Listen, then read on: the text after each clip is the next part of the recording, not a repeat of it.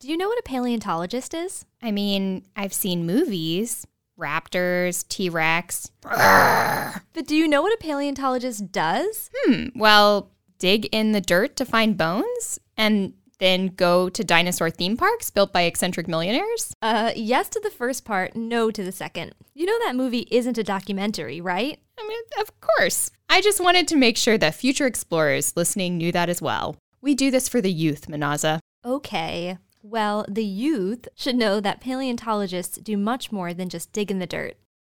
I'm Gabby Salazar. And I'm Munazza Alam, and we're National Geographic Explorers. And we get the question all the time how do you become an explorer? And what does an explorer do? Well, we're going to tell you. Today we're talking with Aubrey Roberts, who is a paleontologist. And I definitely already knew that means more than digging in the ground for bones. But they do dig for dinosaur bones, right? Well, kind of. Many paleontologists do dig up dinosaur bones, but they also dig up other prehistoric animals that aren't really dinosaurs, like plesiosaurs. Aubrey can tell you about that. So I study plesiosaurs, which are kind of unusual because they are they're not dinosaurs, but they are a reptile group that lived at the same time as the dinosaurs, but they swam in the sea. So these are long neck plesiosaurs. So they have super long necks, tiny little heads with tiny little brains, and they swam around in the sea with four paddles, which is quite unusual because there's nothing around today that swims around with four paddles. Wait, why aren't plesiosaurs considered dinosaurs? Plesiosaurs and several other creatures, including crocodiles, are considered archosaurs. The difference is that dinosaurs stood straight upright like a bird, with their legs going straight down, and archosaurs had what's called a sprawling stance, similar to the way that modern lizards and crocodiles walk today. That must have been a great evolutionary advantage. It seems like it's easier to run with your legs directly under you than out to the side. Exactly. But legs out to the side is not why Aubrey studies plesiosaurs, right?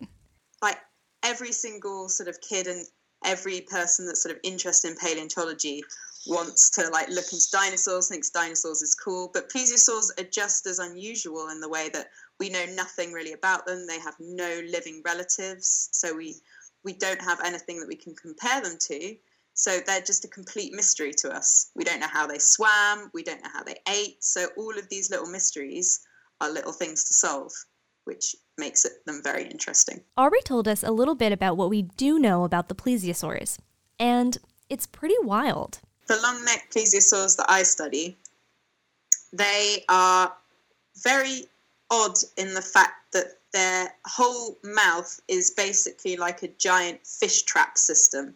So they have really long, sticky out teeth that overlap with each other so that they can sort of sift through like um, sort of muddy sea bottom to try and sort of trap things in the sea bottom or just sort of catch fish or squid um, so they look really weird with sticky out teeth, but it is quite an effective weapon for for eating with. They also swim with four paddles, which there's no other animal that really does that. I mean, the turtle sort of does it, but not properly. So I've actually got a friend that he's an engineer and he built a robot plesiosaur to try and work out how they could swim. Because we don't know like did they swim with both paddles at the same time? Did they have one up one down? We have no idea. So he built basically a robot plesiosaur to test this. So aubrey's saying that you don't have to be a paleontologist to study plesiosaurs. You can also be an engineer? Exactly. He's an engineer by trade also, why would you swim around in the sea with a massively not long neck? Super weird to do. I mean, imagine swimming in a swimming pool with a broomstick stuck out in front of you. It doesn't seem like a very good way to swim at all, but right. they did manage it somehow. So, why did they do that? This is a question that we're trying to sort of answer. And the part of the plesiosaur she really wanted to see was the skull because, well, they're really small compared to the plesiosaur, that is if you imagine this plesiosaur specimen that was just lying well preserved into the ground, just going into the mountainside, it's about five and a half meters long in total. Wow, that's about 18 feet. The skull of that specimen is 20 centimeters long. That's less than eight inches. That's about the size of two bagels. And I would know. I'm a New Yorker. Just sort of we were so excited because we really wanted to find the skull. We were just sort of like going vertebrae, so neck vertebrae after neck vertebrae, so following the neck in because they have really long necks. So there's like two meters of neck that we were just going bit by bit. And then we got to the end and there wasn't a skull there. and we were like, what has gone wrong? Like, where is it? We deserve this skull. Like, we've tried so hard. And we just sat there in utter despair in this muddy puddle that was this excavation site. And so we sort of just, we decided to go back down, go and have like a little rest, a bit defeated. But one of the professors, he was like, no, no, no, I'm just to stay a little bit longer and just sort of do a bit of brushing around. And then he found it. and it was just, a, it was only 10 centimeters away from the hmm. the neck itself it just drifted a bit and there it was and we were like yeah of course it's there. It, we, we thought it was there all along and so when we got back to camp we suddenly just realized that we'd actually found something really important. We are just like wow we just found that. That's amazing. This is going to change everything. And so that new plesiosaur with the skull is the only one with a complete skull preserved and it is a new like species to science. Wait, that's the only skull that exists from that time? From of that type, yeah. Just because they're so like rare and they're very fragile. The bones are really thin, so they get crushed quite a lot. So most of the other skulls from that group of plesiosaurs are just bits. So mm. this is the only one that is complete. Okay, let's rewind. How did Aubrey get into digging for plesiosaurs in the first place? And where do you even look for one? Well, to start out with, she, like many of us, loved dinosaurs. I was absolutely obsessed with dinosaurs. And growing up as well, I did still keep that interest as a sort of in my, when I was like nine or 10, 11, absolutely loved dinosaurs when I started to go to sort of college, I became I didn't really know what I wanted to do. I didn't think it was possible to become a paleontologist. I didn't think it was like a real thing because no one had told me that you could actually become a paleontologist, that it was possible. Aubrey's moment of realization came when she was in college.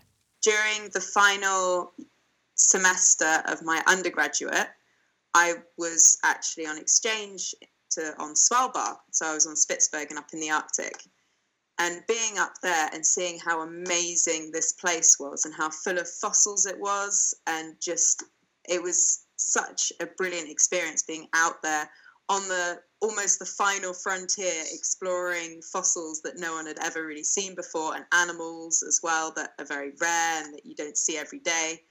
I decided just one day i just sat down like I, I really have to do some sort of research on svalbard. I don't want to leave and that's when it sort of it popped into my mind almost that I'd seen a talk that this professor in Oslo had given on fossils from Svalbard and that he was running a project. So I just dropped him an email and asked like, "Hey, do you want another student on your project?" And so we arranged to meet, and that's how I basically got involved. But it was just one day I just sat down and decided this is what I want to do. I want to stay on Svalbard. I don't want to leave. so Aubrey found out what she wanted, and she made it happen. That's so cool. It is really cool. And Svalbard, the place where Aubrey goes to dig, is also really cold. So when I first arrived there, it was in January, which is the dark time. So the sun never rises, it's just dark all the time. And it was minus 25, minus 30 degrees every day. But going into February, which is when I sort of decided to, to make my decision, you just had the sort of the light was starting to come back and you get sort of this nice blue eerie glow. And it was just so absolutely stunning and beautiful that i didn't want to leave it. There's not, not that many people there. It's just the it's an arctic island so there are polar bears there's foxes arctic foxes and reindeer. No trees. It's just an ice sheet pretty much with mountains on covered in snow. Wow that sounds like a pretty extreme environment to work in. Does Aubrey spend all her time digging fossils in the freezing cold? Or are there other parts of her job? There's a lot more to it. Aubrey told us about it. So, after the discovery, the specimens would, or the fossils would be transported back to the museum. And then at the museum, we would start the very time consuming process of removing all of the excess rock and gluing them back together so that um, we can research them and sort of try and compare them to other species or other types of fossils. And this process, so the preparation of the fossils, takes between a thousand and two thousand hours for the big specimens. So it's, a, it's very time consuming. So it will often take years between excavation and actual sort of finished product. So after we've done the preparation, that's when the sort of hard work in describing the specimen starts. So then you take all the photos of the, the bones and you have to travel around other museums around the world and compare them to what you've got and see is it similar? Is it different? How is it similar? How is it different? And then you write that up in a scientific article and publish it but it does mean a lot of traveling so i've been to a lot of different museums and looking at, at different bones and then of course there is writing as well so lots of skills involved and tasks to do you have to observe closely and write and glue things together, but you also get to travel and talk to other scientists from all over the world. Wow, that sounds like a lot of fun, actually. Definitely. And finally, we ask Aubrey what the one thing is she always takes in the field with her. It's definitely different from my answer, which, by the way, is dark chocolate and nuts. Aubrey says, A pillow. Totally a pillow.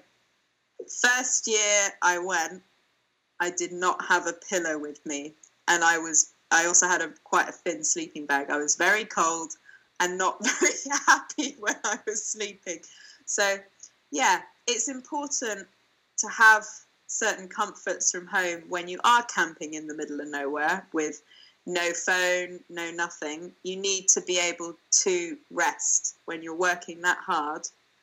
And having a pillow absolutely made it a lot more easier for me. It made it way easier because then I could sleep like in comfort basically.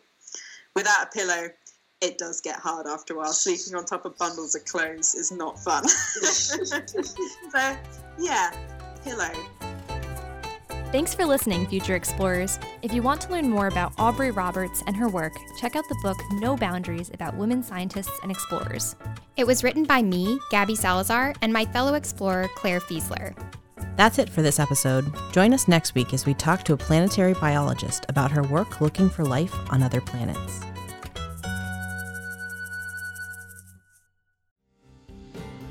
How We Explore is hosted by Gabby Salazar and Munazza Alam. This podcast was written by Allison Shaw and Emily Everhart. Rebecca Cunningham is our audio producer, and Clare Fieseler is our editorial consultant and field recording specialist. Music composed by Ijo Leo, with guitar by Axel Borgmo. Curtis Cross is our audio engineer. Gabby Salazar is our producer, and Emily Everhart is our executive producer. Special thanks to all interviewees for agreeing to participate in this project.